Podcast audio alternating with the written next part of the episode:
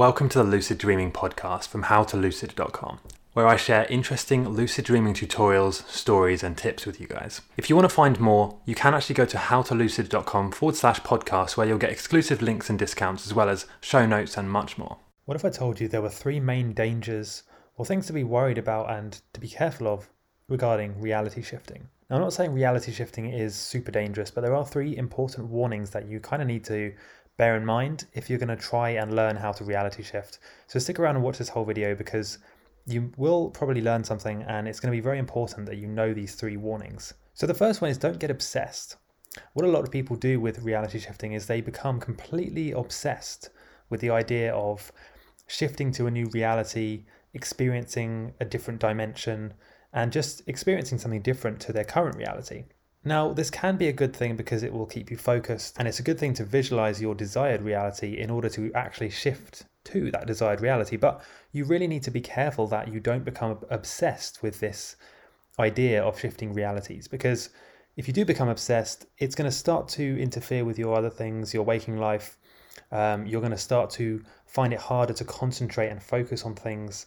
And you might even become a little bit depressed or a little bit kind of distracted if you're not shifting or you haven't shifted into your desired reality yet. The second thing you need to bear in mind, a kind of warning about reality shifting, is you should not listen to everyone. There's so much content about reality shifting and just shifting in general, especially on TikTok or YouTube. And TikTok in particular is very sensationalist. So the content that does well on that platform is usually is usually stuff that has kind of a clickbaity feel or people that are just kind of saying anything in order to get views and attention on their channel. So be very careful when the person talking about reality shifting on specifically on TikTok, it's not their main channel because there's a good chance they're just trying to kind of capitalize on the trend and kind of hype people up in order to get clicks and views on their TikTok. This doesn't just apply to TikTok, but it, that's where it's you know mainly a problem. So you need to focus on listening to people who have had experience, have actually done it, have, you know, explained their methods and experiences and kind of back it up with some kind of explanation or something outside of just they think it's a cool idea.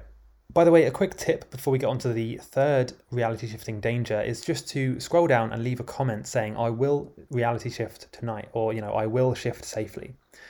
Affirmation and mantras are incredibly important, especially with shifting, because they allow your subconscious mind to really get on board with the belief that that's what you're going to do.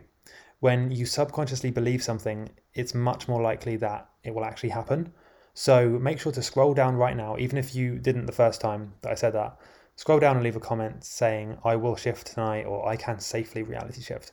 Okay, so the third warning that I want to give you about reality shifting is that your sleep is really, really important. Not just for your energy and health in waking life, but for a wide variety of different reasons. Specifically regarding reality shifting, is that when your sleep is damaged, when you're not getting enough high quality sleep, it damages and interferes with your pineal gland's ability to create sleep hormones and unlock yourself to higher dimensions and higher realms which of course, if you're trying to reality shift, is very important. So really, really make sure to protect and enhance your sleep as much as you possibly can.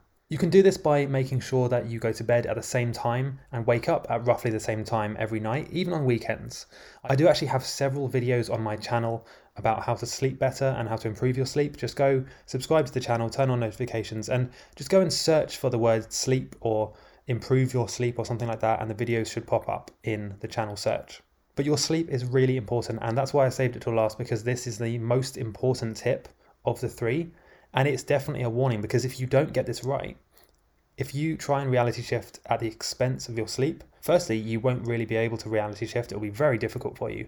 But secondly, you will interfere with and drag down a lot of other aspects of your life, including your energy, your mental ability, your cognitive ability, and your ability to actually do things and get things done in waking life. So leave a comment letting me know what you would like to do when you reality shift.